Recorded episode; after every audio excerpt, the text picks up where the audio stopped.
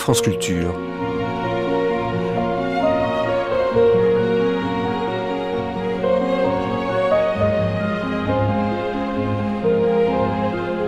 France Culture la nuit, une mémoire radiophonique.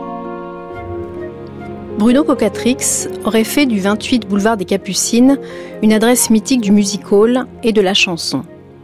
À sa disparition, son épouse Paulette, sa fille Patricia et son neveu Jean-Michel Boris ont repris le flambeau.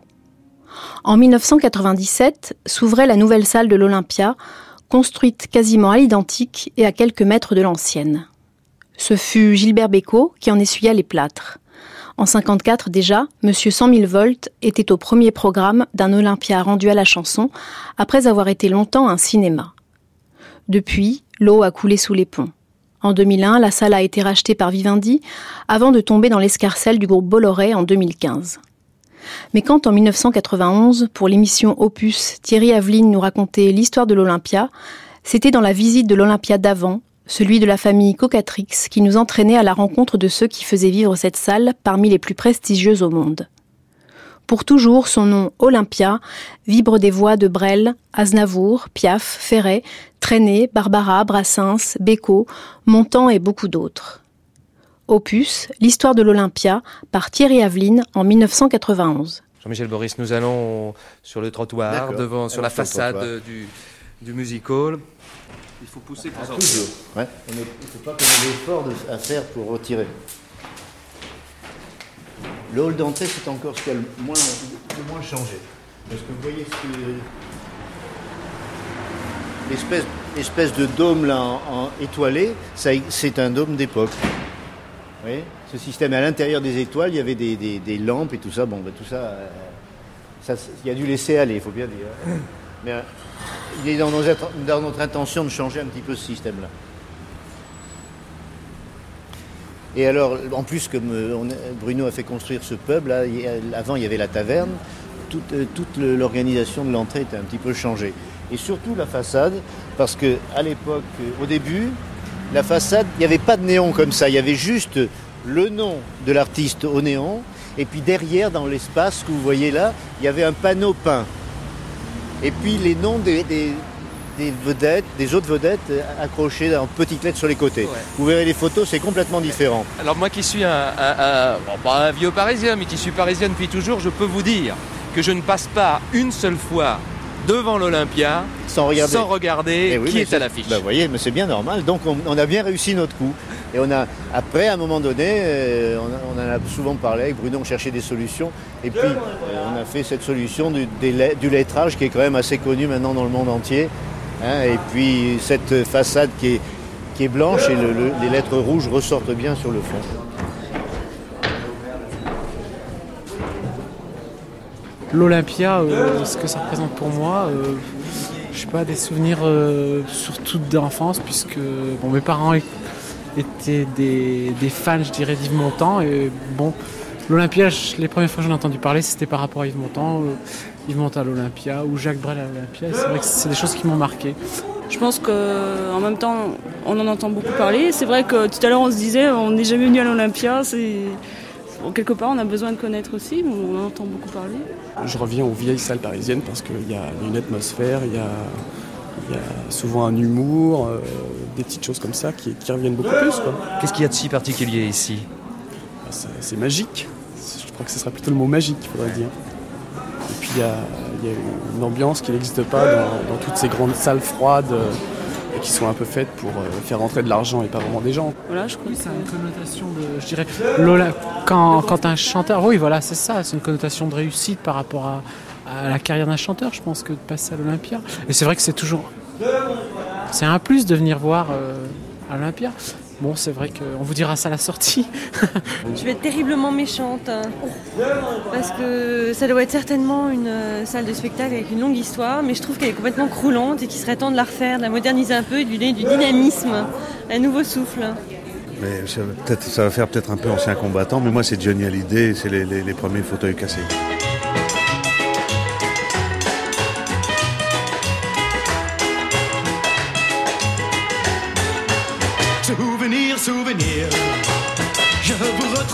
Et vous faites rappeler fleurir tous mes rêves de bonheur. Je me souviens des soirs de danse, jour contre jour, des rendez-vous de nos vacances, quand nous faisions les fous. Souvenir, souvenir. Eh oui, l'Olympia rappelle sans doute à beaucoup d'entre nous des souvenirs tous différents selon la génération à laquelle nous appartenons. 36 années d'Olympia, rendez-vous compte, avec en moyenne 15 à 20 spectacles par an. C'est dire si cet opus n'aura donc pas la prétention d'être une historique complète du lieu, ni de faire entendre toutes les voix d'artistes qui s'y sont produits. D'ailleurs, Paulette Cocatrix m'a confié que lorsqu'elle a voulu intégrer à son livre Les coulisses de ma mémoire tous les programmes de l'Olympia dans leur chronologie, elle a eu beaucoup de difficultés car l'Olympia, curieusement, n'a presque pas d'archives. C'est Jean-Michel Boris qui va nous guider à travers euh, cet opus dans une visite sonore de tous les lieux qui composent le music hall, ce qui va lui donner l'occasion de raconter quelques anecdotes importantes. Et puis bien sûr, nous entendrons aussi Paulette Cocatrix ouvrir pour nous quelques portes des coulisses de sa mémoire. Paulette Cocatrix, Jean-Michel Boris, il manque une troisième personne au triumvirat directorial de l'Olympia, et justement, nous l'avons surprise pendant la première de Paolo Conte, Soir de Général, à quelques pas du contrôle. Bon, cette maison, elle représente que des moments heureux. Euh, j'ai vu cette maison s'ouvrir en 54. Je suis pas née dans cette maison, mais j'y ai vécu et habité au quotidien. J'y travaille depuis 58. Et je n'ai que des souvenirs extraordinaires. Et j'ai vu beaucoup de gens débuter, j'ai vu tout le monde débuter. Patricia Cocatrix, je voulais simplement vous surprendre comme ça pour dire que la famille Cocatrix a toujours été là dans les petits coins. C'est du permanent. Vous êtes à l'accueil, hein, presque incognito. Hein. Ah oui, absolument. Mais c'est à partir de 9h du matin. Vous savez, cette maison, elle tourne quoi qu'il arrive 24 heures sur 24. Alors là, c'est la récompense. C'est-à-dire qu'on fait d'autres choses toute la journée. On prépare le spectacle, tout ce qui a trait au spectacle ou à la maison proprement dit. Mais alors à cette heure-ci, c'est la récompense parce qu'on voit le rideau rouge s'ouvrir et enfin on a la vedette que l'on aime.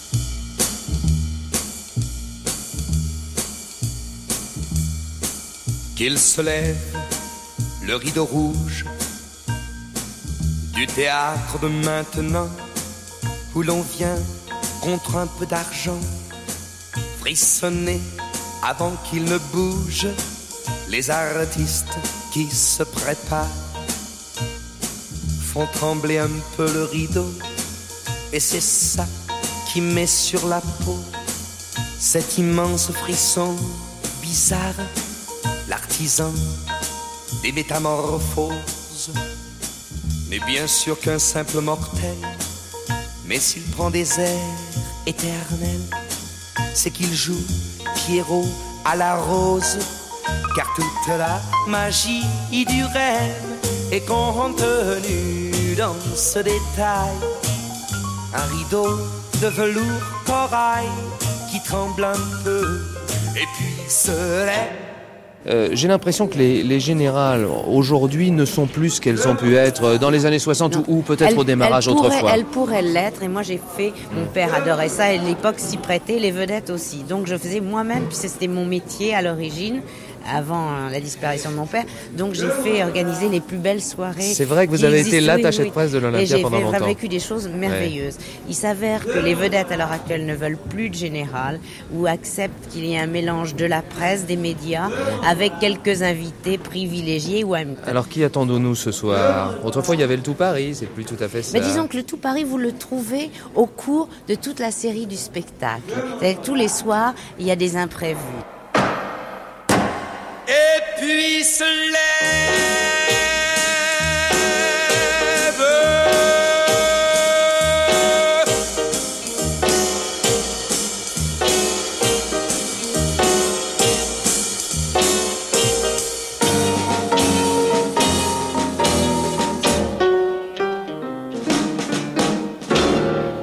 Il a cassé mes premiers fauteuils.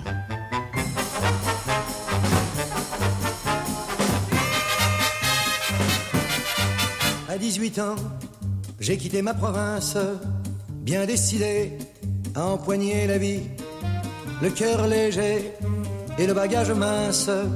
J'étais certain de conquérir Paris. C'est le plus grand professionnel du spectacle.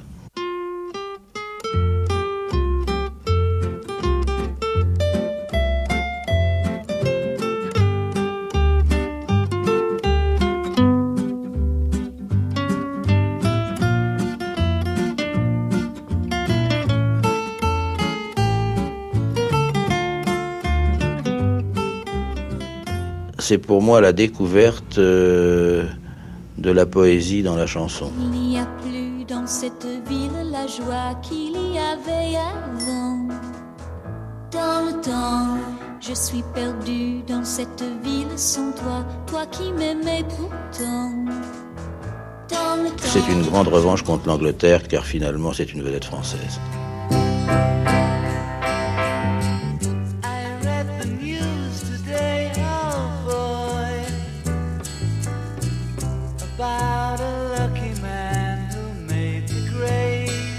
Les Beatles, ce sont des gens, ce sont des gens très bien organisés et eux aussi sont de grands professionnels. Euh, la plus grande folie est parfaitement contrôlée.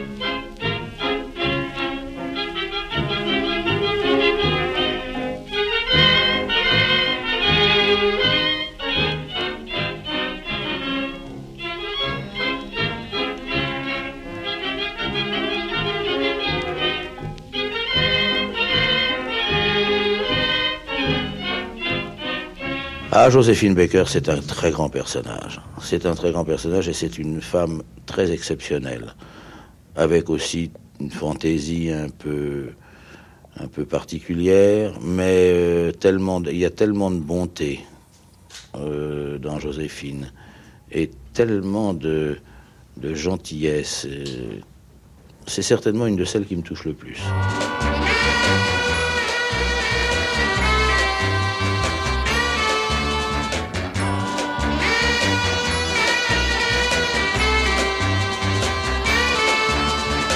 I'm so young and you're so old. This, my darling, I've been told. I don't care just what they say, cause forever I will pray.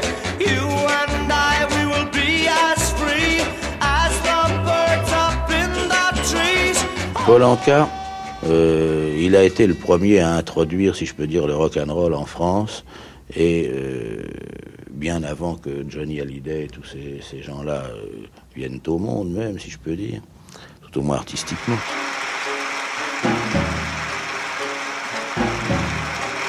Et suivant. Au suivant. Ah, Jacques Brel, c'est un des personnages les plus intéressants de ce métier. En fait, Jacques Brel n'est pas un chanteur. Jacques Brel, n'est... c'est un tribun, Jacques Brel. Un tribun, il avait quelque chose à dire, il s'est trouvé qu'il l'a dit en musique, il s'est trouvé que personne ne chantait ses chansons et qu'il les a chantées lui-même parce que c'était le seul moyen de les faire connaître. Euh, il s'est trouvé qu'il le faisait très bien, finalement. Car ces chansons, aussi belles soient-elles, elles n'ont vraiment un sens que lorsque lui-même les hurle au public. Comme les cochons. Plus ça devient vieux, plus ça devient bête. Les bourgeois, c'est comme les cochons. Plus ça devient vieux, plus ça devient. Bruno n'était pas partout. Bruno n'a jamais mis les pieds dans la salle un soir de, de, De début. général, ouais. Jamais. Et pourquoi Il était derrière. Jamais. Ouais. C'était comme ça. Et alors, euh, Madame Cocatrix, je sais qu'il y a un rang qui vous est réservé avec votre place. C'était autrefois ça. Ouais. C'est fini. C'est fini. Parce qu'avant, c'était le rang F. F, absolument.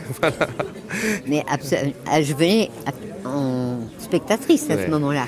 Oui, vous veniez en spectatrice, mais vous aviez aussi euh, l'œil euh, critique. C'est hein. c'est la moindre des choses. Ouais. Et pourquoi ça a été le rang F? C'est comme cela par hasard? Parce que c'était le meilleur au point de vue son. Est-ce que vous avez le cœur qui bat à chaque général, comme Bien il a sûr. dû battre au début de Piaf, au début de Jacques il- Brel? il- à chaque fois, j'ai le trac. Quel est votre meilleur souvenir de général? Est-ce que c'est Piaf? Est-ce que c'est Le, Brel? Est-ce le que c'est meilleur, je peux pas vous dire. Parce qu'il y a, il y a des souvenirs de général. Vous me demanderiez le pire, je- à la rigueur, je. Mais Allons-y, le pire. Le pire, ça a été la fois où, où Gilbert Bécaud, qu'on adore et qui nous adore et qui fait partie de la maison, a eu tout d'un coup la voix qui s'est cassée. Et on- il n'a pas pu chanter. On a été obligé de baisser le rideau et de s'excuser auprès des invités.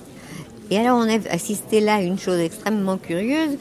On avait invité pas mal de gens et euh, il y en a le triple qui est allé se faire rembourser. Donc ça c'est assez frappant. hein. Et est-ce que vous vous souvenez de la, de la toute première générale Celle avec Lucienne de Lille, Aimé Barelli et un jeune débutant du nom de... qui n'avait pas cette fois-là le trac. L'atmosphère devait peut-être pas être tout à fait pareille Ah non. qu'aujourd'hui. hein. Ah non, c'était pas pareil. D'abord, euh, il y avait. euh, bon, il y avait 2000 personnes dans la salle, mais il y en avait autant qui attendaient dehors. hein. Je crois que les gens n'attendaient qu'une chose, c'était l'ouverture de l'Olympia. Qu'y avait-il dans les trois ou quatre premiers rangs qui sont généralement... Euh, vous savez, on n'avait pas fait ça très bien parce qu'on ne savait pas encore du tout ce que ça allait donner. Il n'y avait pas les, gé- les, les, euh, les gens qui, euh, les journalistes que, il y avait les, il y avait les gens qu'on avait invités qui avaient bien voulu venir. C'est tout. C'était pas une des premières les plus, bri- les plus brillantes, sûrement pas. Enfin, c'est une première qui a compté, en tout cas pour Gilbert Bécaud. Pour lui et pour nous. Et pour vous aussi. Et pour nous, donc, parce que ça a été le début, ça a été le le premier jour.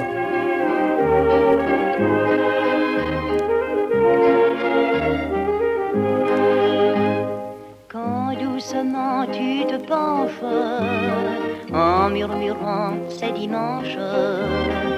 Nous allions en banlieue faire un tour sous le ciel bleu des beaux jours, mille projets nous attirent et dans un même sourire, nous refaisons le trajet simple et doux de nos premiers rendez-vous.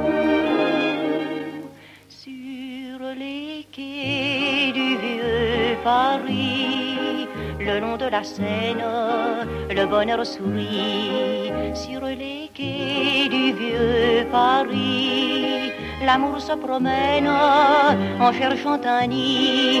Vieux bouquiniste, belle fleuriste, comme on vous aime, vivant poème, sur les quais du vieux Paris, de l'amour bohème, c'est le paradis. Tous les vieux ponts nous connaissent, témoins de folles promesses. Qu'au fil de l'eau, leur écho va compter aux gai moineaux effrontés. Et dans tes bras qui m'enchaînent, en écoutant les sirènes, je laisse battre éperdu de bonheur mon cœur auprès de ton cœur. Sur les quais du vieux Paris, le long de la Seine, le bonheur sourit. Sur les quais du vieux Paris, l'amour se promène en cherchant un nid. Vieux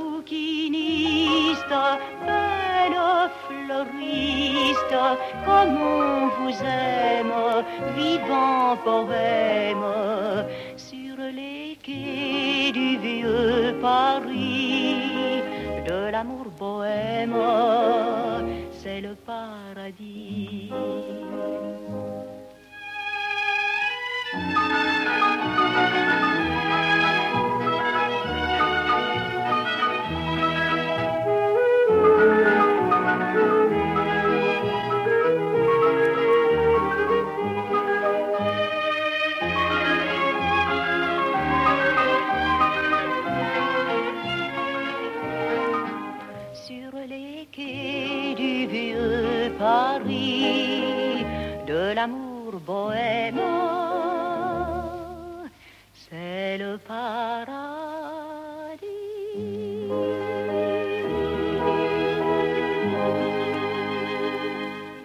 Lucienne Delisle, accompagnée par Aimé Barelli, c'était donc le 5 février 1954, première générale de l'Olympia.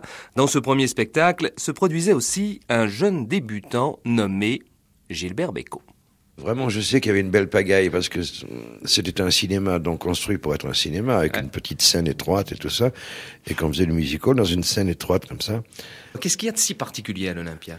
Eh bien, c'est une, sa- c'est une scène et une salle habitée. Vous savez, vous avez des églises dans lesquelles on prie mieux que dans d'autres. Et vous avez des théâtres où l'on chante mieux que dans d'autres parce qu'ils sont, on a l'impression qu'ils sont habités. Vous savez, quand vous allez au bar, vous y rencontrez Brel, vous y rencontrez Brassens, vous y rencontrez euh, beaucoup de camarades à moi qui sont partis et ça se sent. Bruno Cacatrix, vous l'avez rencontré à quelle, à quelle occasion? Oh, il y a, y, a, y a très longtemps, quand il était compositeur d'opérettes et qu'il écrivait des opérettes et qu'il était aussi impresario, un peu comme ça. C'était un homme de spectacle, vous savez. C'était donc il est un peu touché à tout et, et il écrivait de bonne musique d'ailleurs. Ouais. Oh, ouais. Clopin, Et- clopin. Ouais, clopin, clopin, c'est pas, c'est, pas mal. Hein. Eh, eh. Et euh, je- un jour, il, euh, on se connaissait, quoi, comme ça. Et un jour, il me dit, est-ce que tu veux, euh, je viens de m'arranger pour avoir un, thé- un- un théâtre sur les boulevards. C'est un cinéma, mais on va le transformer en musical. Est-ce que tu veux venir chanter? Je dis, je sais pas, moi je débutais, vous savez, on sait pas, on dit, euh, on sait pas quoi répondre, on sait pas s'il s'il faut le faire ou pas le faire, enfin, on, on est perdu. J'ai dit, il me dit, écoute, fais-moi confiance, viens. Et je suis allé et voilà. Et je n'ai pratiquement jamais chanté ailleurs à Paris qu'à l'Olympia.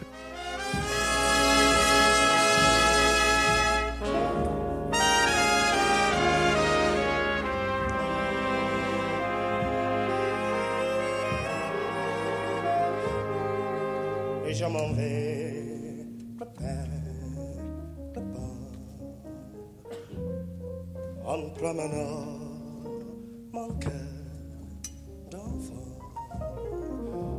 Comme ça les hirondelles, la vie s'enfuit à tirer d'elle. Ça fait si mal au cœur de fois qui sont passés de père, de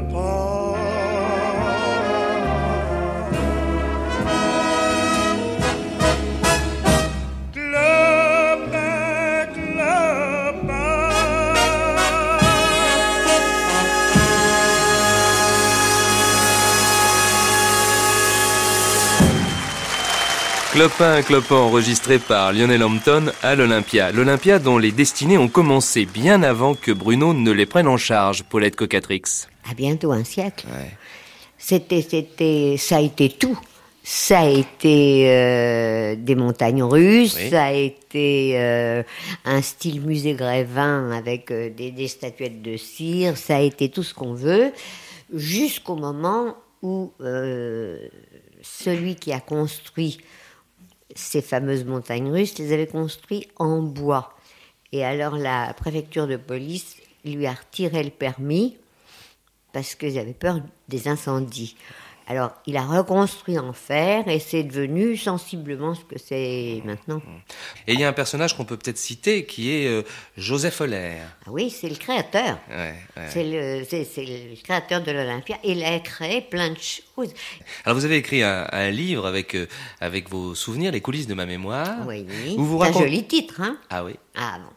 Où vous racontez un petit peu, euh, en préambule de, vos souvenirs, euh, cet historique de, l'Olympia.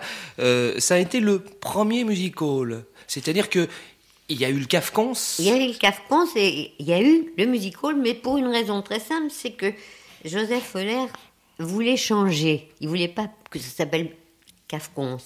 Et comme il parlait pas l'anglais, il a demandé à un ami comment dit-on en anglais musique? On a dit musique? Et, co- et- et comment dit-on un hall? J'ai dit un hall. Et c'est devenu musical aussi bêtement que ça. Ah oui. Alors il y a eu d'autres directions? Il y a eu les frères Isola? Il y a eu les frères Isola, qui ont eu beaucoup de choses en même temps, puisqu'ils ont eu aussi Mogador. Et puis il y a eu un autre personnage fort important dans le monde du spectacle, c'est Jacques Charles. Jacques Charles. Oui, mais Jacques Charles, c'était tout à fait autre chose. Lui, c'était. Il, il mettait en scène, il produisait des revues. Mais c'est pas autre chose. Il n'était pas directeur de théâtre. Il produisait des revues. Et puis, ça a été, après ça, occupé par les Allemands, qui l'avaient réquisitionné pour faire un, un cinéma pour leur armée, ensuite par les Américains, et quand nous on l'a récupéré en 52, c'était dans un, dans un triste état. hein. À l'époque où, où j'ai ouvert l'Olympien, il n'y avait plus de musical à Paris. Et il fallait redonner un peu le goût du musical. Et toucher par conséquent des couches anciennes, mais surtout des couches nouvelles de population. Et comme les grandes vedettes euh, hésitaient, avant de passer dans un établissement nouveau, enfin hésitaient à essuyer les plâtres, j'ai été obligé de prendre des gens inconnus, tout au moins inconnus comme tête d'affiche. Et c'est ainsi que j'ai fait débuter Bécaud, Brassens, Juliette Gréco, Roger Pierre et Jean-Marc Thibault, Eddie Constantine, autant de gens qui n'étaient pas vedettes euh, avant l'Olympia et qui ont été, on peut le dire, des créations de l'Olympia, puisque c'est l'Olympia qui leur a apporté la consécration et en même temps leur euh, titre de, de gloire.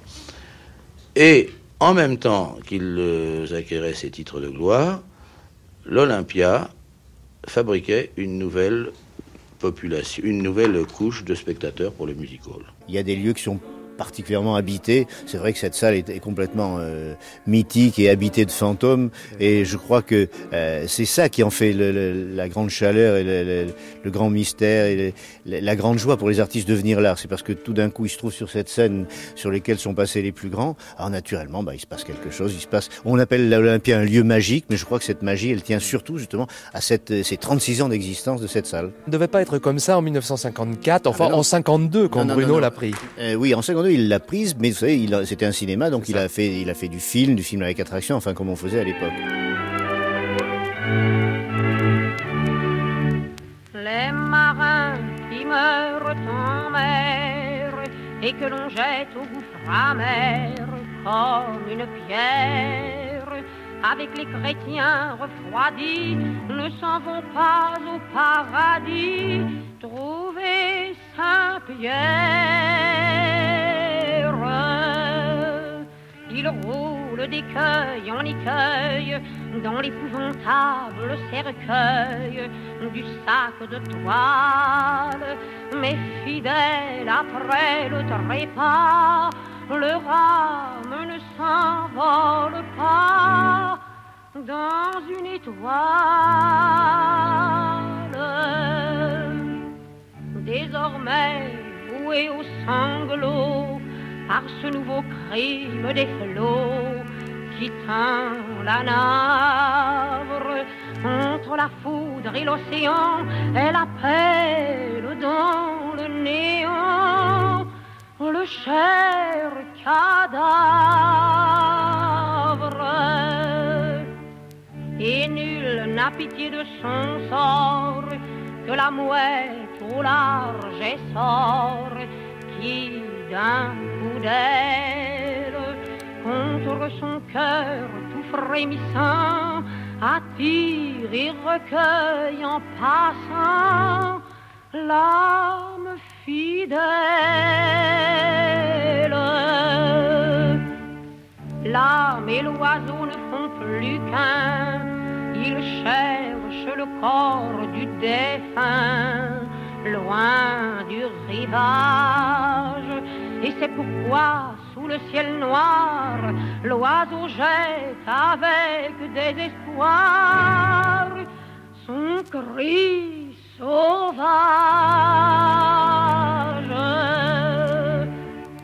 Ne tuez pas le goéland qui plane sur le flot hurlant. Oh, qu'il effleure, car c'est l'âme d'un matelot qui plane au-dessus d'un tombeau et pleure,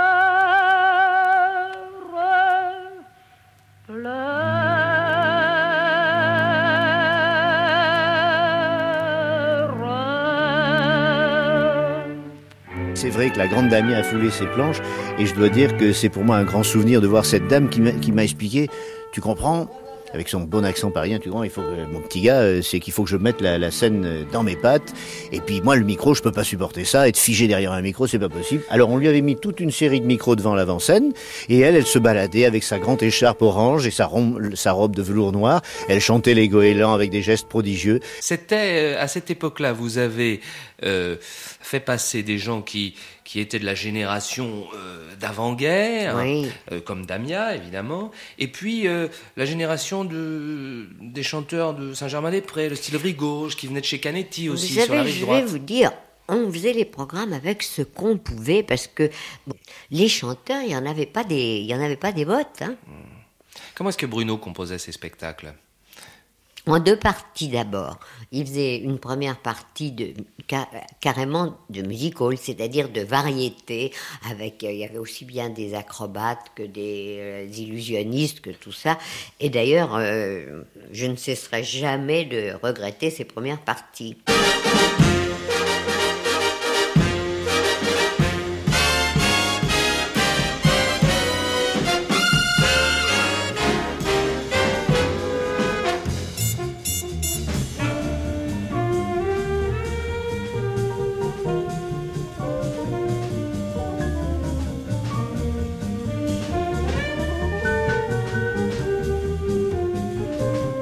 Y avait euh, une chose qu'il y avait dans tous les musicals de Paris qu'il n'y a plus maintenant, euh, si ce n'est euh, dans les grands théâtres comme le, comme le Châtelet, il y avait une fosse d'orchestre ici. Tout à fait, tout à fait. Il y avait une fosse d'orchestre justement qui qui est recouverte par ce plateau qui avance.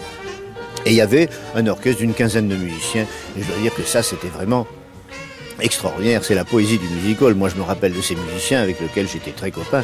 Et je me rappelle en particulier d'un saxophone qui s'appelait Bébert. Et ce saxophone était extraordinaire. Il jouait du saxo ténor il, avait, il, jouait de son saxo et là, sur le coin de la bouche, il avait la pipe. Il fumait la pipe en, plein spectacle et, il jouait du saxophone en même temps. C'était assez surprenant. Je dois dire, tous ces musiciens, c'était des personnages étonnants qui avaient roulé leur boss partout.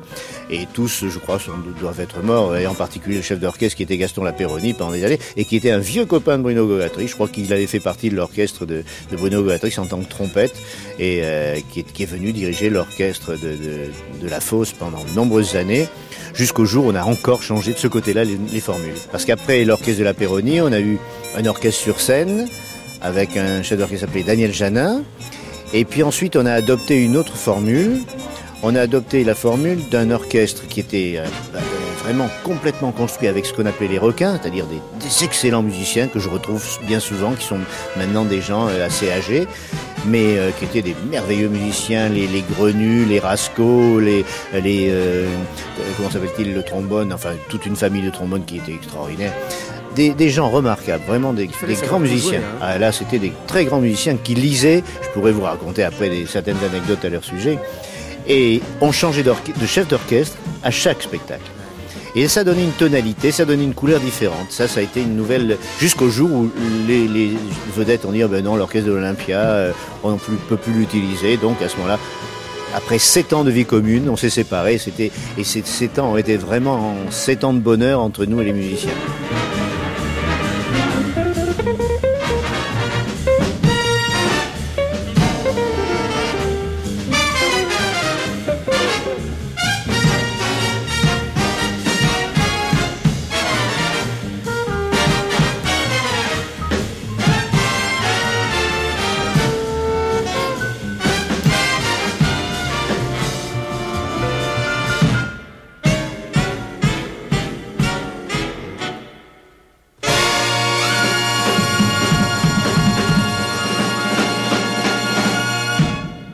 Quincy a dirigé l'orchestre pour un spectacle dont les Platters étaient la vedette. Ah, vous avez des souvenirs précis des Platters Ah oui, les Platters, ben vous savez, euh, ça a été... Euh, les Platters, on les a trouvés, je crois, je crois que c'est dans les années 60 aussi. Hein.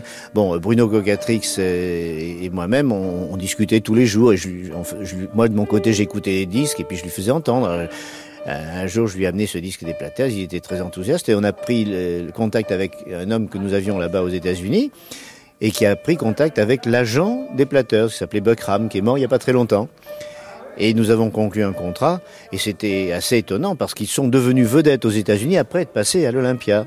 Hein, parce qu'à l'Olympia, ils étaient, vedettes américaines de Henri Jeunesse, et imaginez un petit peu pour jeunesse que ça peut être difficile. Mais il s'en est très bien sorti.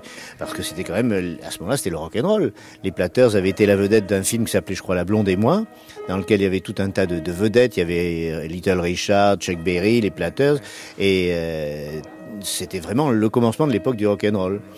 Et les, les Platters, chanteurs de rock'n'roll, étaient en, en, vedette, en co-vedette d'un chanteur bien français, bien de chez nous, en l'occurrence Henri Jeunesse. Pour Monsieur Cocatrix, and all of his tricks.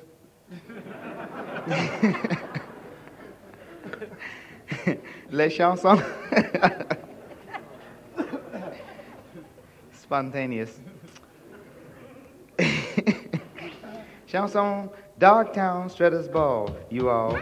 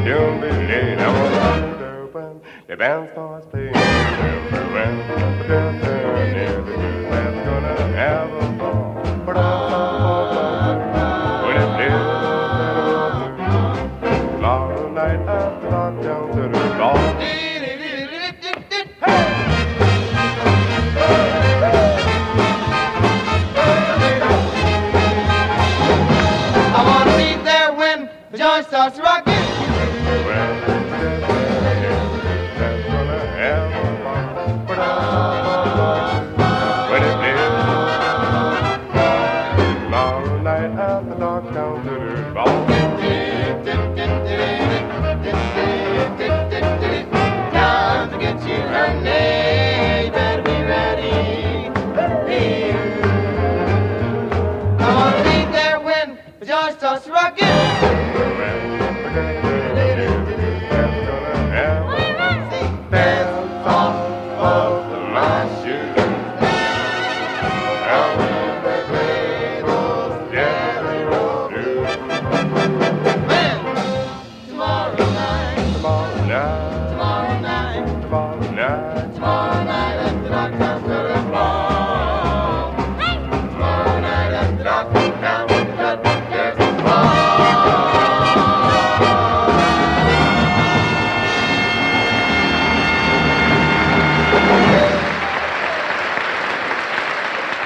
Alors là, nous sommes dans le, dans le On est hall. dans la coupole. Alors naturellement, tout ça, vous voyez, c'est pareil. C'est tout ça a été modifié euh, en 56 lorsque lors du grand changement de l'Olympia, parce que euh, le- il n'y avait pas un bar comme ça. Tout était complètement différent et tout a été refait par l'architecte du moment qui s'appelait Henri Rigal, qui a fait aussi le Lido, qui a fait plein de choses, qui a été un des grands architectes décorateurs de cabaret de- du moment. Donc vous voyez, et ce que Bruno a toujours recherché, c'est à faire cette espèce d'harmonie de rouge, de noir et de bleu marine, parce que il a toujours considéré que les lumières, que les couleurs d'un lieu comme l'Olympia, c'était toujours dans ces, tons-là, c'est-à-dire le rouge, parce qu'il y a une couleur qui, est chaude, et puis des couleurs qui tout d'un coup, lorsque la lumière tombe, deviennent noires, ce qui fait que en face de l'artiste, il n'y a plus qu'un trou noir. Ce hall, il est extraordinaire parce que, bon, là, il y a la, la photo de, de Bruno. qui trône euh, au-dessus de, du passage qui, qui mène dans la salle.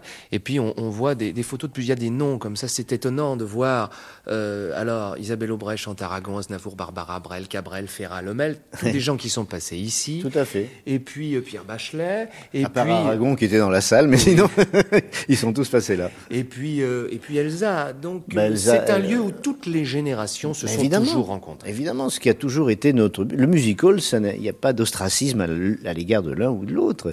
L'Olympia reçoit tout. pour ça que vous passez aussi bien un spectacle d'un pur classicisme comme Juliette Gréco à un spectacle de rock'n'roll euh, deux jours après avec les satellites ou des groupes comme ça. C'est ça, le, c'est ça le musical. C'est comme ça que nous, en tout cas, on l'envisage. Ouais. C'est ça le musical. Ça me fait penser à Charles Trenet. Je crois que le, le premier passage de Charles Trenet ici, ça devait être 55. Je- Ça a été un, un événement. C'est ce qui a. Et oui, c'est, et je, je, je, je pense que réellement, d'ailleurs, Bruno me l'a confirmé à différentes reprises, que euh, il a vu beaucoup de mal, naturellement, à faire sa programmation, et il, s'était appuyé sur un tas de nouvelles vedettes. C'est en l'occurrence euh, Eddie Constantine, euh, euh, Fernand Reynaud, Georges Brassens, vous voyez, des, des têtes nouvelles, Gilbert Bécaud. Et puis, naturellement, les grands classiques, ben, ma foi, ils se décidaient pas tellement. Et le fait que Charles Trenet soit passé à l'Olympia, je crois, donc en 54 ou 55, je sais 55, plus exactement, vous avez ouais. les dates.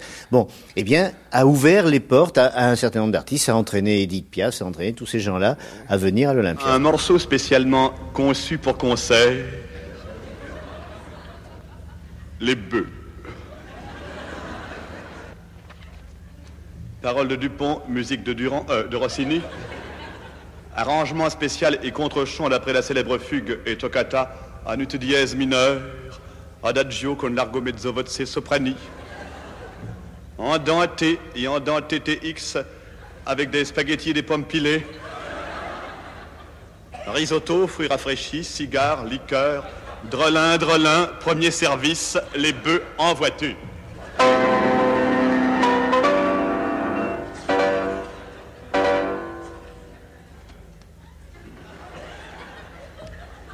Les bœufs. J'ai fait. Et qu'est-ce que j'ai? De grands bœufs dans mon étable. Très juste. De grands bœufs blancs tachés de rouge.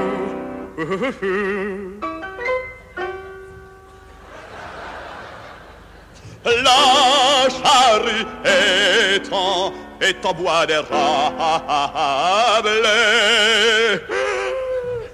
L'aiguillon est en, est en branche de. Une, deux, trois, quatre. C'est par leurs soins qu'on voit la plaine. 5, 6, 7, 8, 9, 10. Oh, j'ai 20 mesures à compter d'ailleurs. Je me rappelle avoir créé cette chanson en 1922 à la Scala de Milan. J'avais un succès fou. Il y avait dans la salle le professeur Chant de Caruso, nomme Chamant du reste, qui m'avait dit Vous savez, mon cher maître, vous avez une fortune dans le gossier, mais alors on travaille en voici bémol d'après les végétalités des spectacles. Verte l'hiver, jaune l'été. Il gagne dans une semaine plus d'argent qui m'en a coûté. Il gagne dans une semaine plus d'argent qui m'en a coûté. Il gagne dans une semaine beaucoup plus d'argent.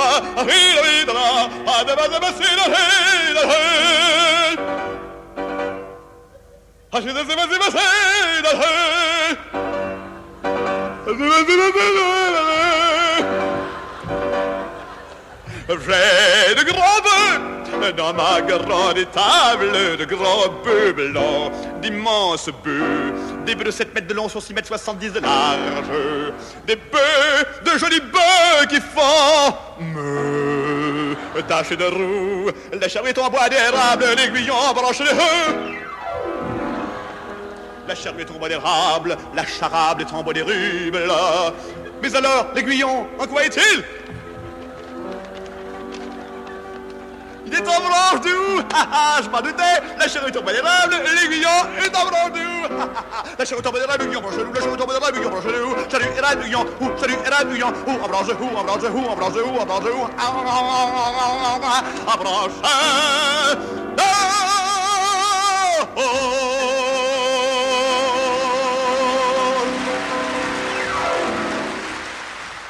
concert de Sidney Bechet, le fameux concert. Le euh, concert de Sidney Bechet, je crois qu'il s'est situé en, en 55. Hein Oui, je crois bien, Hein je crois bien. Alors là, moi j'y étais aussi, ça, j'avoue que c'était un concert. Ça a été la première fois que j'ai vu l'Olympia dans cet état-là. Le C'était 19-10, le 19-10, 1955, ouais. Et d'ailleurs, il y a eu un disque qui a été tiré par la Maison Vogue qui s'appelle Le jour où, où l'Olympia fut détruit ou un truc comme ça. Et je dois dire que c'était absolument ahurissant. Je crois que c'est à la suite de ça qu'on a pu prendre la décision qu'il fallait absolument refaire un Olympia neuf parce que euh, ce concert, il y avait, euh, c'était un concert gratuit en l'honneur de je ne sais plus quel euh, disque d'or de, de Sidney Bechet, qui était un très gros vendeur à cette époque. Et devant la porte, ben, ma foi, il y avait 3000 personnes au lieu des 2000 prévus. Euh, ces gens-là sont rentrés en force, passés à travers les glaces. Les glaces que vous voyez là étaient complètement démolies. Dans la salle, bon, ils ont commencé à s'installer naturellement les uns sur les autres. C'était, une horreur.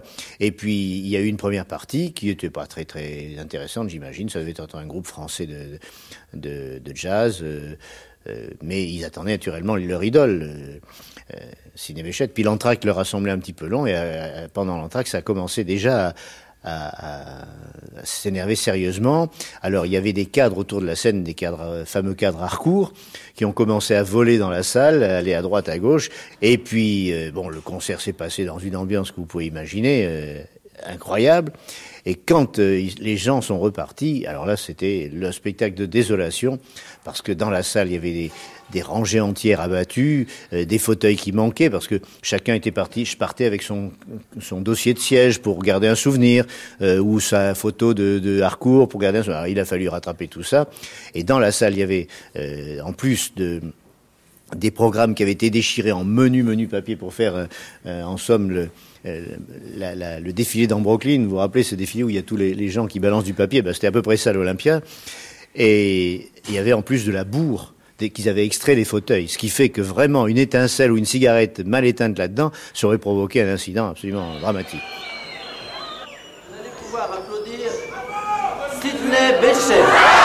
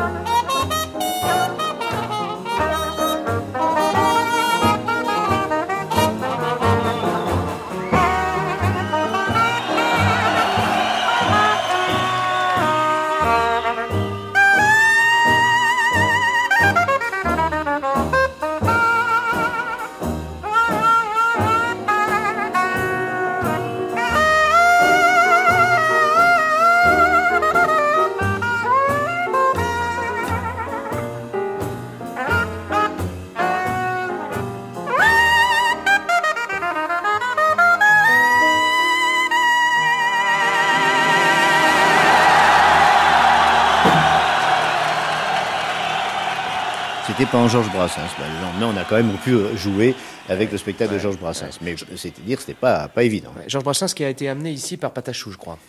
C'est-à-dire que Bruno, vous savez, en, en plus du fait qu'il était directeur, il était aussi éditeur, il était associé avec euh, Réventura. Et Patachou, naturellement, avait invité Bruno à aller écouter Brassens là-haut. Sur la butte. Sur la butte. hein. Et donc, euh, et Bruno avait pris un accord et j'étais devenu l'éditeur de, Brassens. Donc, il y avait des rapports privilégiés entre Brassens et, Bruno, des rapports qui ont duré pendant des années. D'ailleurs, parce que non seulement il était l'éditeur, mais il était aussi de- devenu très ami avec Georges, qui était un homme vraiment euh, adorable.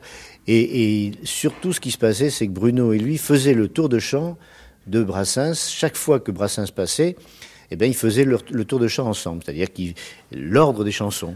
C'était fait toujours par Bruno et par Georges. Qui. Même quand, euh, quand Brassens faisait son tour de chant à Bobino, il appelait Bruno en lui disant Bruno, est-ce qu'on pourrait se voir? Je dois faire mon tour de chant, et l'ordre de mon tour de chant.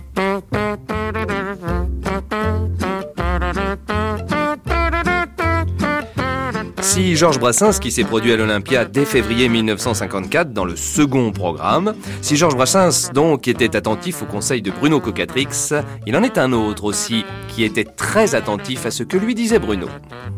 J'ai créé des chansons qui, qui étaient un peu difficiles, par exemple, comme le pianiste de Varsovie, qui à l'époque n'était pas connu, si vous voulez. Et quand euh, j'ai créé cette, cette chanson un jour, je me suis fait siffler. Euh, les gens n'ont pas compris et, et ils, ont pensé que je me prenais pour Chopin. C'est un malentendu, quoi. Donc la chanson était, en l'occurrence, euh, mal faite. Alors Chopin n'a rien dit. Je m'en pardon Chopin n'a rien dit. Euh, Chopin, non, il était sympa, il a rien dit. Mais par contre, le Catrix me dit, écoute, pourquoi tu, pourquoi tu t'emmerdes à chanter cette chanson alors que ça baigne dans l'huile, tout roule, on aime moins ça. Mais j'ai dit, mais je trouve ça joli, moi, moi j'aime bien ce truc-là. Alors je l'ai enlevé deux jours, deux, deux, deux, trois jours comme ça, je l'ai enlevé, puis je l'ai remis. Et mystérieusement, trois jours après, pourquoi, je ne sais pas, j'ai fait un gros succès avec la chanson auprès du public. Je ne sais pas pourquoi. Et tout cela me fait penser à Chopin. Je l'aime bien Chopin. Je jouais bien Chopin chez moi à Varsovie, où j'ai grandi à l'ombre de la gloire de Chopin. Je ne sais pas pourquoi cette mélodie me fait penser à Varsovie.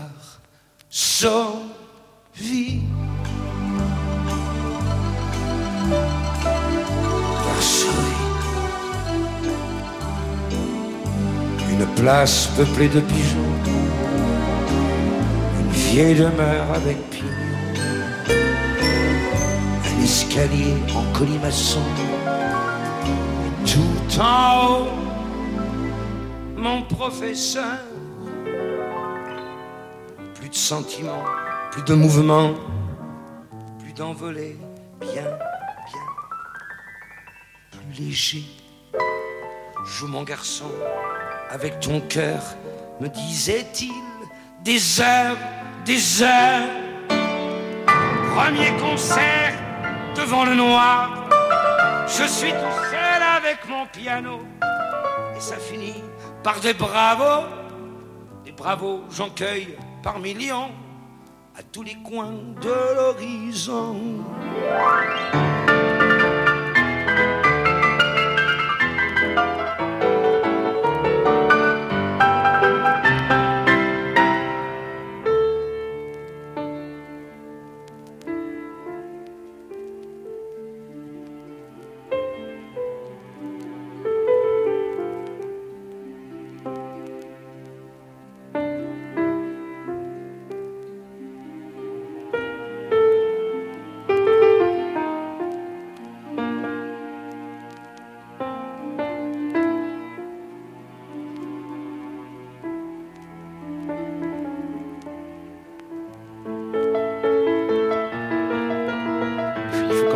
Hommage à toute cette famille des Cocatrix parce que euh, ils se sont donné un mal fou. hein.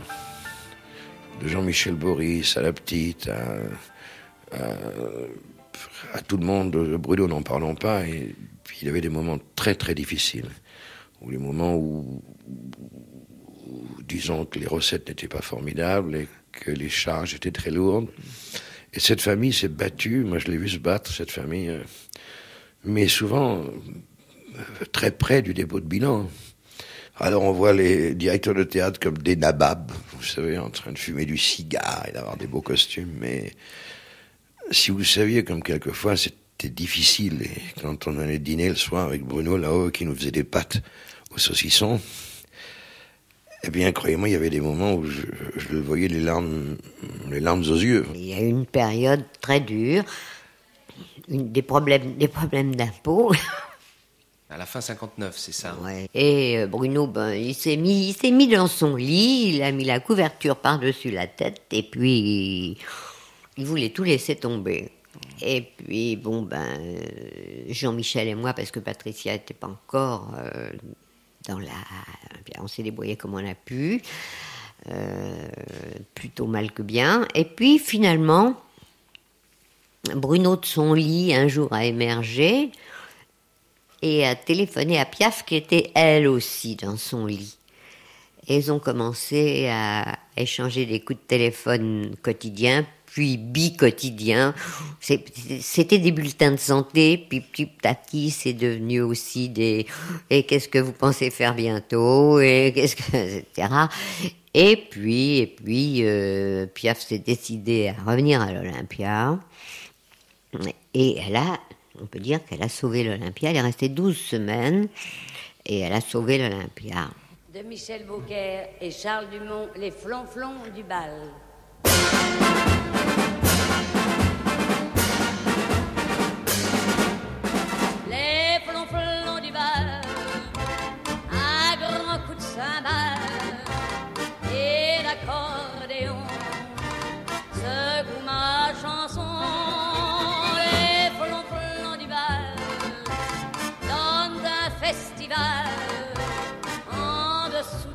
Moi, tous les soirs du mois, j'ai beau tourner ma clé, ma clé à triple tour, ils sont toujours mêlés à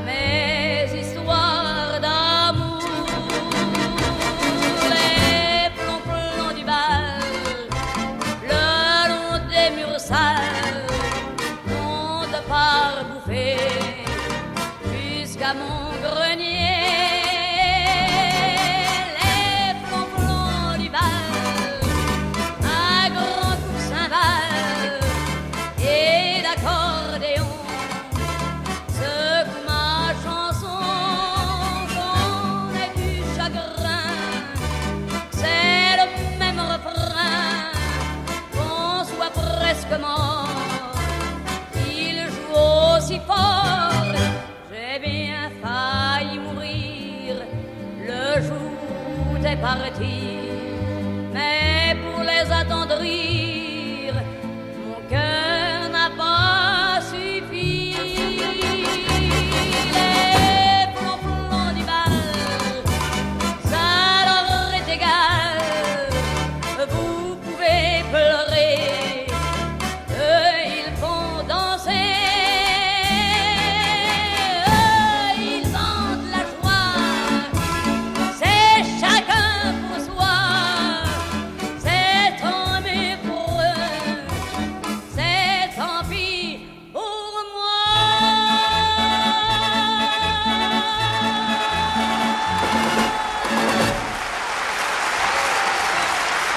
C'était en décembre 1960, l'Olympia avait fermé pendant trois semaines. Après Edith Piaf, nouveau succès avec Jour de fête et Jacques Tati, puis Robert Lamoureux, Michel Arnaud, et puis...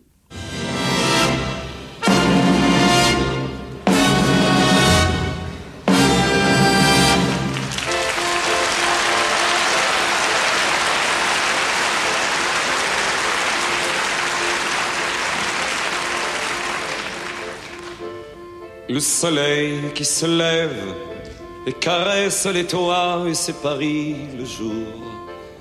La Seine qui se promène et me guide du doigt et c'est Paris toujours. Et mon cœur qui s'arrête sur ton cœur qui sourit et c'est Paris bonjour. Et ta main dans ma main qui me dit déjà oui, c'est Paris l'amour. Le premier rendez-vous à l'île Saint-Louis, c'est Paris qui commence. Et le premier baiser volé aux Tuileries, et c'est Paris la chance. Et le premier baiser reçu sous un portail, et c'est Paris romance. Et deux têtes qui tournent en regardant Versailles, et c'est Paris la France. Des jours que l'on oublie, qui oublient de nous voir, et c'est Paris l'espoir. Des heures où nos regards ne sont qu'un seul regard, et c'est Paris miroir. Rien que des nuits encore qui séparent nos chansons, et c'est Paris bonsoir. Et ce jour-là enfin où tu ne dis plus non, et c'est Paris ce soir. Une chambre un peu triste où s'arrête la ronde, c'est Paris nous deux. Un regard qui reçoit la tendresse du monde, et c'est Paris tes yeux. Serment que je pleure plutôt que ne le dis, c'est Paris si tu veux. Et savoir que demain sera comme aujourd'hui, c'est Paris merveilleux. Mais la fin du voyage, la fin de la chanson, c'est Paris tout gris. Dernier jour, dernière heure, première larme aussi, c'est Paris la pluie. Ces jardins remontés qui n'ont plus leur parure, et c'est Paris l'ennui. La gare où s'accomplit la dernière déchirure, c'est Paris fini. Loin des yeux, loin du cœur, chassé du paradis, c'est Paris chagrin. Mais une lettre de toi, une lettre qui dit oui, et c'est Paris demain. Des villes et des villages, les roues tremblent de chance, c'est Paris en chemin. Et toi qui m'attends là et tout qui recommence, et c'est Paris, je reviens.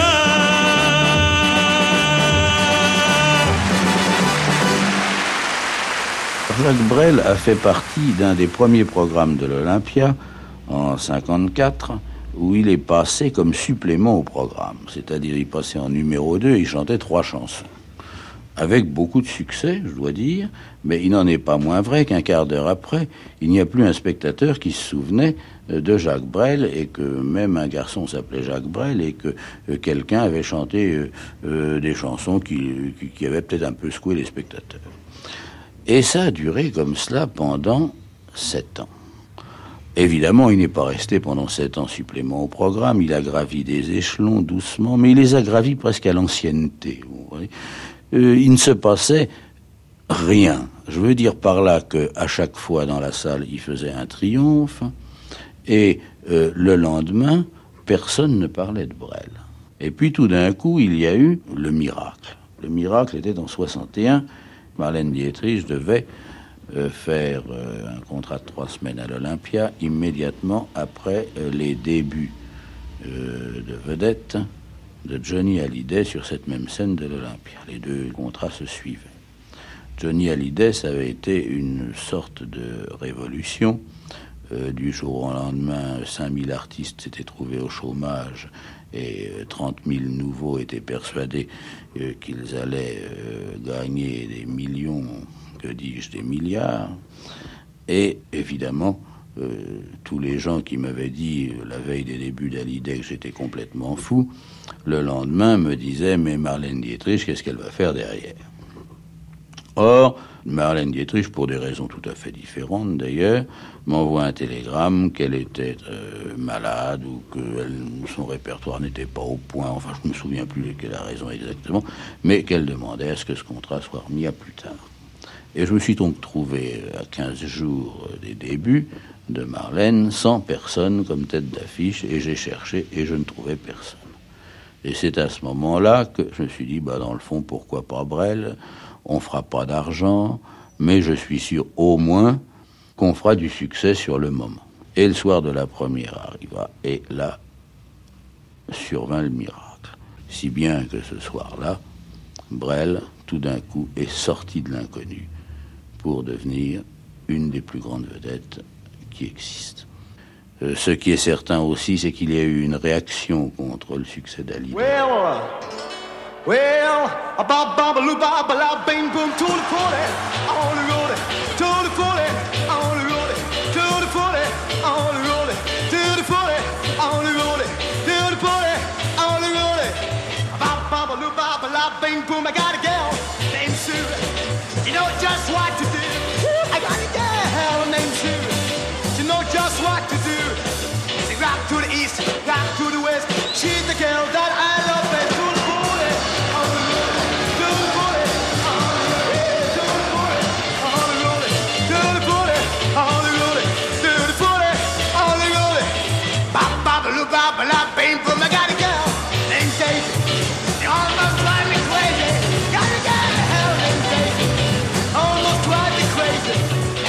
She knows how to love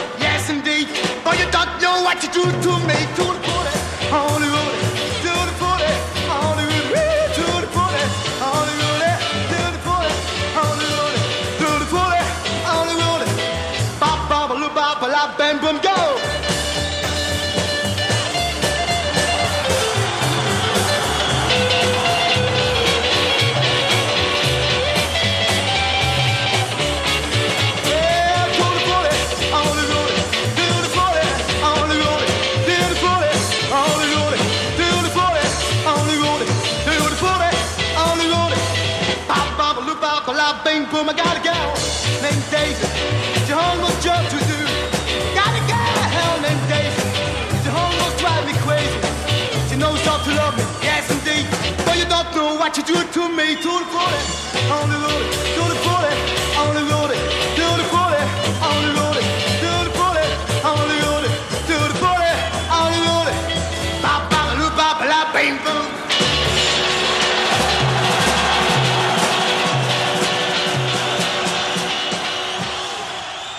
Comment est-ce que Bruno réagissait, euh, Bruno Cocatrix réagissait par rapport à l'évolution des, des modes et des vagues successives de la Mais chanson écoutez, il, il se voulait toujours à l'avant des modes.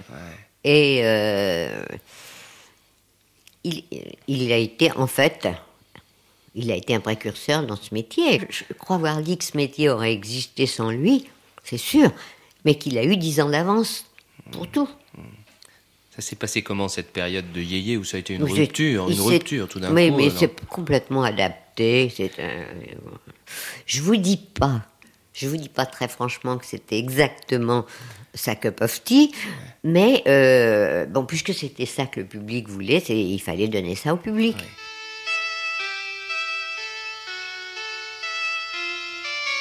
Picture yourself in a boat on a river with tangerine trees and marmalade skies.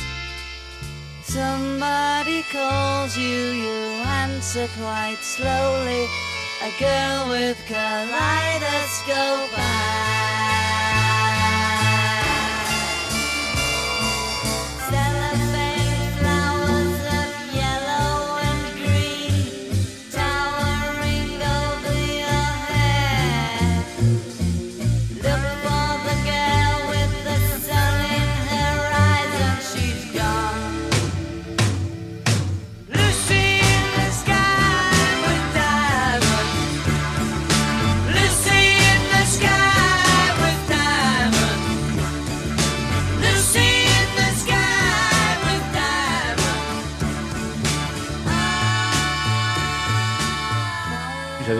des, pho- des photos qui m'avaient accroché, puis surtout un petit 45 tours qui m'avait bien plu. Je l'avais écouté. J'avais appelé la maison Odéon, qui était à ce moment-là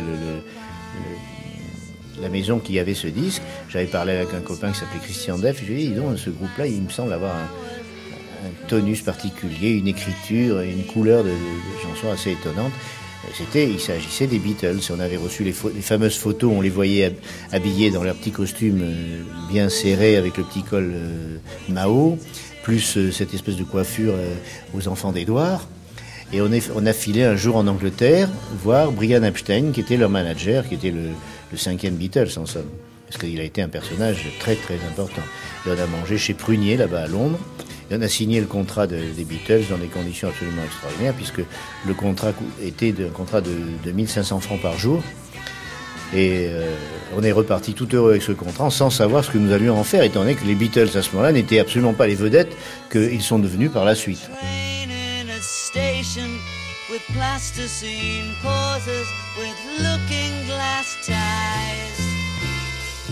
Suddenly someone is there at the turnstile, the girl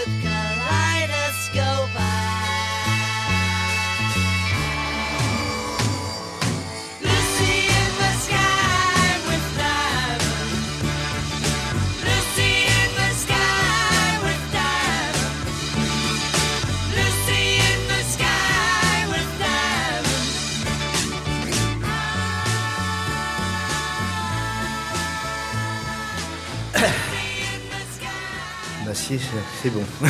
Voilà, alors là aussi dans les coulisses on retrouve les, les couleurs euh, avec, le, avec le rouge, le noir. Bah, il est évident que les, les- les coulisses, c'est un, un lieu qui peut-être d'une grande tristesse, mais je sais pas, les coulisses l'Olympia, je les ai jamais trouvées euh, tristes parce que euh, il y a tellement de gens qui se sont baladés. Moi, je vois encore, vous voyez, je m'assieds là, puis tout d'un coup, je me retrouve avec Bruno Cocatrix qui faisait les, les 100 pas ici, en parlant.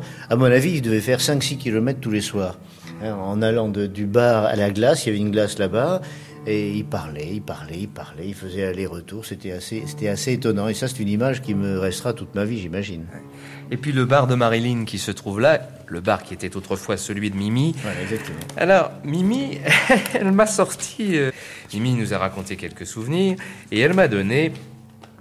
Parce qu'il est venu des tas de gens ici, on peut pas les comptabiliser. Mais il y a un personnage que vous avez rencontré qui s'appelle Bernard Dimet. Ah ben je comprends. Bernard a, a passé des soirées et des nuits pratiquement ici au bar. J'aimerais tant voir Syracuse et Oh là bien là. d'autres textes. Et elle avait fait un texte. Il avait fait une chanson au bar des artistes. Oui. Oh là là, et la chanson pour Mimi, vous voyez. Hein oh là là, sacré Bernard.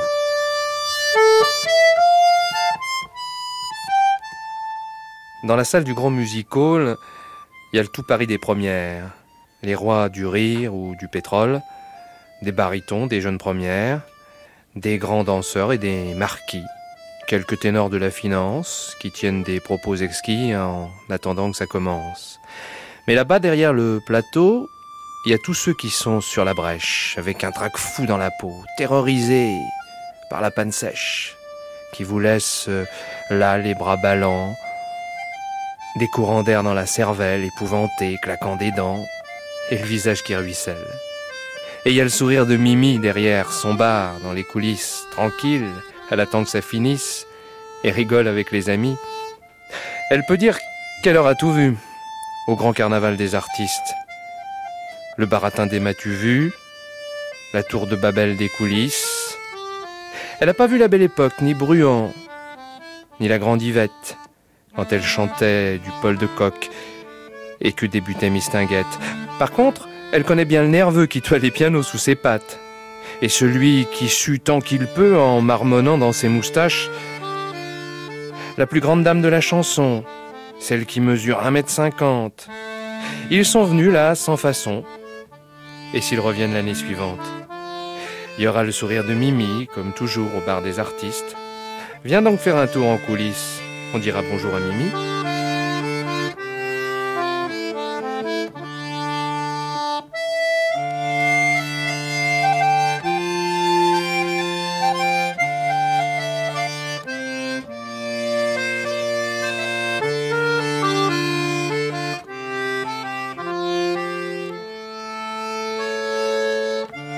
Alors ça, ce texte-là, Mimi, ça a été écrit spécialement pour vous. J'adorais Bernard.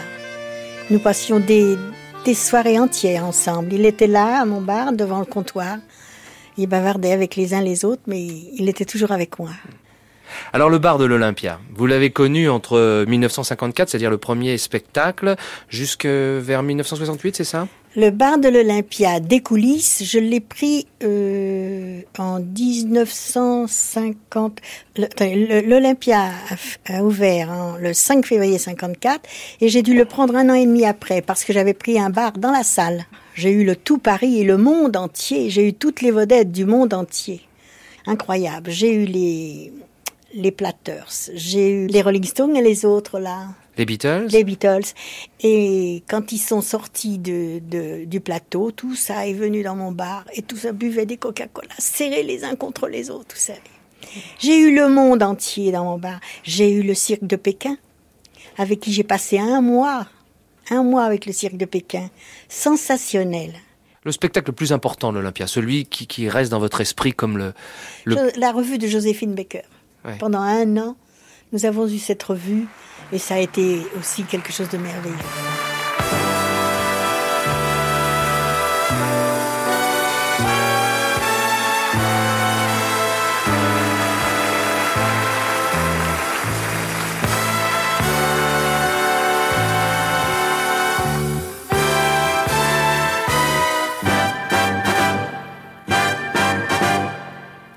Dans un musical, c'est comme dans tous les théâtres, Marcel et Alberto, il y a des machinaux, c'est-à-dire ceux qui sont chargés des basses besognes, mais qui ont quand même l'oreille et l'œil. C'est important, Alberto. Hein sûr, ça compte, ça compte pas mal d'ailleurs, parce qu'il y a beaucoup de gens qui, quand, des débutants finalement. hein. La première fois quand ils passent, euh, ils ont le tract, eux, mais nous aussi. Bien sûr. Parce qu'on est toujours attentif à leur succès qu'ils peuvent avoir. Alors là, on est là pour les pousser, pour les soutenir, euh, pour les conseiller en même temps. Les préparatifs d'un spectacle, c'est- très, c'est dur et nerve- nerveusement, c'est fatigant. Ben, c'était, c'était le rêve de notre patron, tourner nuit et jour.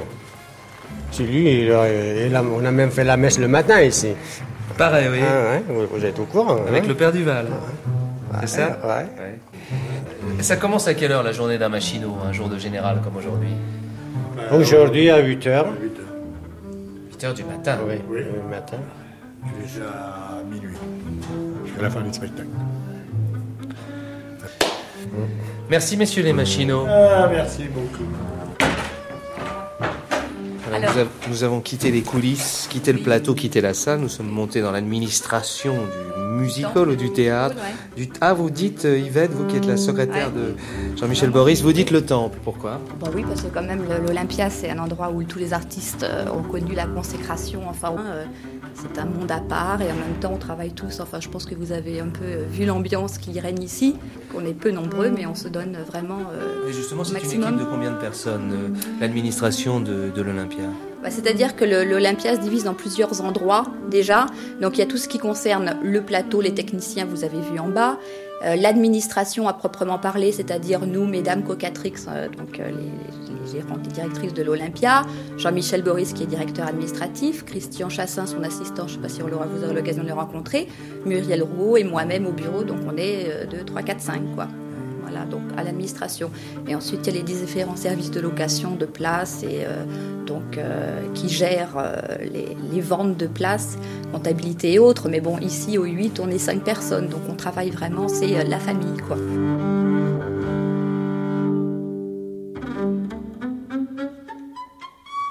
Patricia Cocatrix, vous êtes la troisième personne du triumvirat. Parce c'est un triumvirat, je voudrais justement vous poser la question de savoir comment, d'une part, vous avez repris l'Olympia lorsque votre papa nous a quittés, et, et puis comment il fonctionne ce triumvirat qui est la direction de l'Olympia? Absolument. En fait, à la mort de mon père, le 1er avril 79, il n'était pas question dans notre tête d'arrêter. Donc, en fait, on a lié nos efforts à tous les trois. On a essayé de faire ce que lui seul faisait. Comment dirais-je On a essayé de surtout euh, que l'état d'esprit de la maison reste le même que celui qu'il avait créé et fabriqué de toutes pièces. Est-ce que vous pensez que, que l'état d'esprit euh, de l'Olympia tel que l'a voulu Bruno Cocatrix dans les premières années, est-ce que vous pensez qu'il n'a pas évolué avec le monde de la chanson et du spectacle? Non, dans la mesure il a évolué, bien sûr, euh, mais euh, le but, la mission de mon père, c'était de faire découvrir des talents nouveaux. L'Olympia n'est pas un garage. On le loue rarement et pour des concerts exceptionnels, mais nous sommes toujours ou producteurs, donc responsables financièrement des risques que nous prenons, ou nous sommes euh, co-producteurs avec, euh, disons, euh, des personnes qui s'occupent de la dite vedette. Et les risques, euh, bien entendu, euh, très souvent nous avons sorti depuis la mort de mon père un certain nombre de vedettes, même beaucoup, Cabrel, Bachelet, Patricia Cass, Elsa, euh, Renaud, et tout ça, euh, c'était la première fois des risques. Parfois, il y en a maintenant qui vont dans de très très grandes salles, mais les risques euh, sont minimes. Les premiers risques, c'est nous qui les avons pris. Quoi qu'il arrive, même si nous avons des choses différentes à faire, les uns et les autres, aucune décision de programmation n'est faite sans l'accord des trois personnes.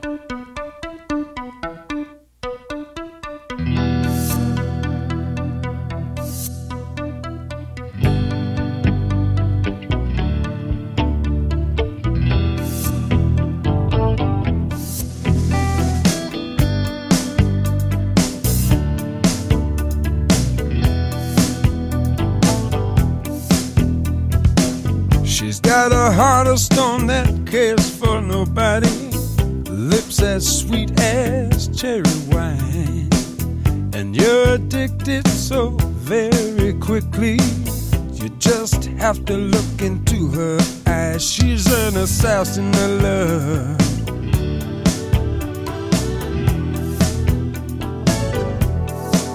She's an assassin of love.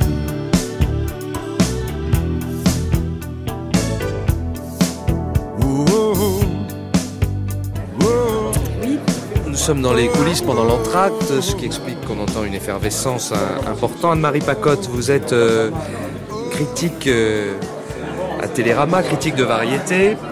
Quand vous venez à l'Olympia, Anne-Marie Pacotte, euh, qu'est-ce qui se passe dans votre Ah bah, de toute façon, c'est déjà un plaisir parce que je trouve que moi j'ai commencé ce métier, euh, je suis déjà quasiment chenue parce que j'ai commencé il y a une douzaine d'années. À l'époque, il y avait euh, toute la rue de la Gaîté dans le 15e était une rue extraordinaire où il y avait un théâtre tous les trois pas. Ça, c'est Bobino. Et ça, c'était formidable. Il y avait Bobino, il y avait la Gaîté Montparnasse, il y avait le théâtre de Poche, avait... c'était fou. Il y avait un, un bistrot en face de la de Bobino, où on faisait le troisième mi-temps et même les entractes. Et puis tout ça a disparu. Et le seul euh, musical qui reste et qui est digne de ce nom, c'est l'Olympia. Quoi qu'il se passe au Zénith et à Bercy, où il peut y avoir des soirées formidables. hein. Mais il y a les petits théâtres, il y a les grosses euh, salles, et puis il y a l'Olympia, où, il y a toujours quelque chose, même si c'est pas tout à fait ça, il y a forcément quelque chose. Quels sont vos grands souvenirs hein, depuis euh, quelques années que vous faites ce métier de critique ou à en tout cas l'Olympia, de... il y a plein de bons souvenirs, il y a plein de moments extraordinaires et dans des domaines totalement différents les uns des autres. À l'Olympia, il y a aussi bien. Moi, j'ai souvenir de, de moments extraordinaires, comme par exemple Willy DeVille, qui, qui à l'époque tournait avec un groupe qui s'appelait Mine DeVille, qui est un, qui est un américain, portoricain, latin, euh, inattendu, qui faisait attendre la salle jusqu'à 11h du soir. Ici, il y a eu des soirées mémorables. Mais quand il arrivait, c'était extraordinaire. Les murs ruisselaient tellement. On s'empilait jusqu'au plafond et c'était fantastique. Et, et Willy DeVille, qui est donc un Américain, disait Moi j'adore l'Olympia. Il dit toujours J'adore l'Olympia parce qu'on passe, quand on passe ici, on sent le fantôme de Piaf. Et c'est vrai, c'est une salle où il y a tellement eu de gens qui se sont donnés avec une générosité et un trac fou que ça se sent quoi. L'Olympia a participé à l'arrivée du rock en France.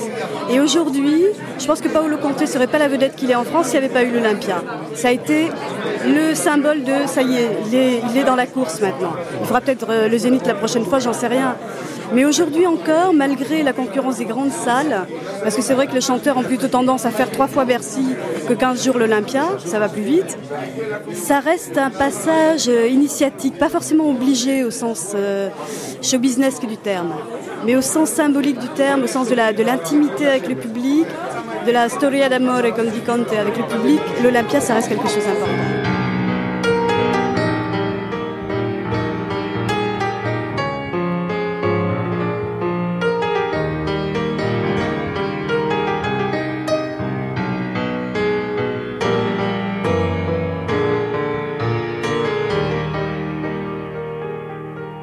Dimmi chi sei, pensaci un attimo, comodo qui, tre blasé, dimmi chi sei, domanda scomoda, ufu, vuoi che sia diplomatico?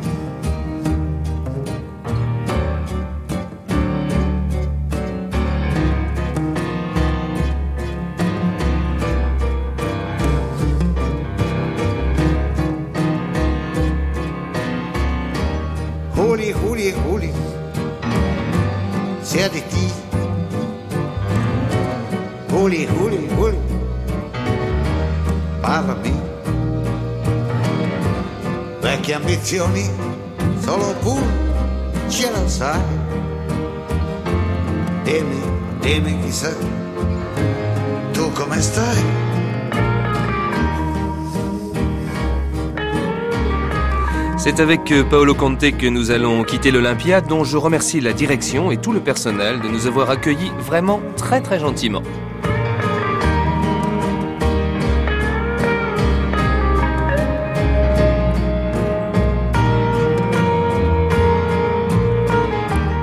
Opus à l'Olympia, une émission proposée par Thierry Aveline, Archive Ina, Jacques Sevel, Françoise Mahati, à la discothèque de Radio France, Marie-Hélène Elbaz, machiniste preneur de son à l'Olympia, Bernard Manteau, machiniste chargé du mixage, Philippe Destrebec, au rideau et à la réalisation, François Viette.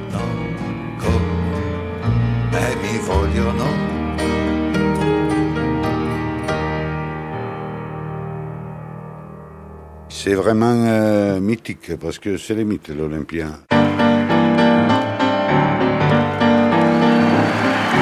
Via, via, vieni via di qui. Niente più ti lega questi luoghi, neanche questi fiori azzurri. Via, via, neanche questo tempo grigio, pieno di musiche e di uomini che ti sono piaciuti. It's wonderful, good baby. It's.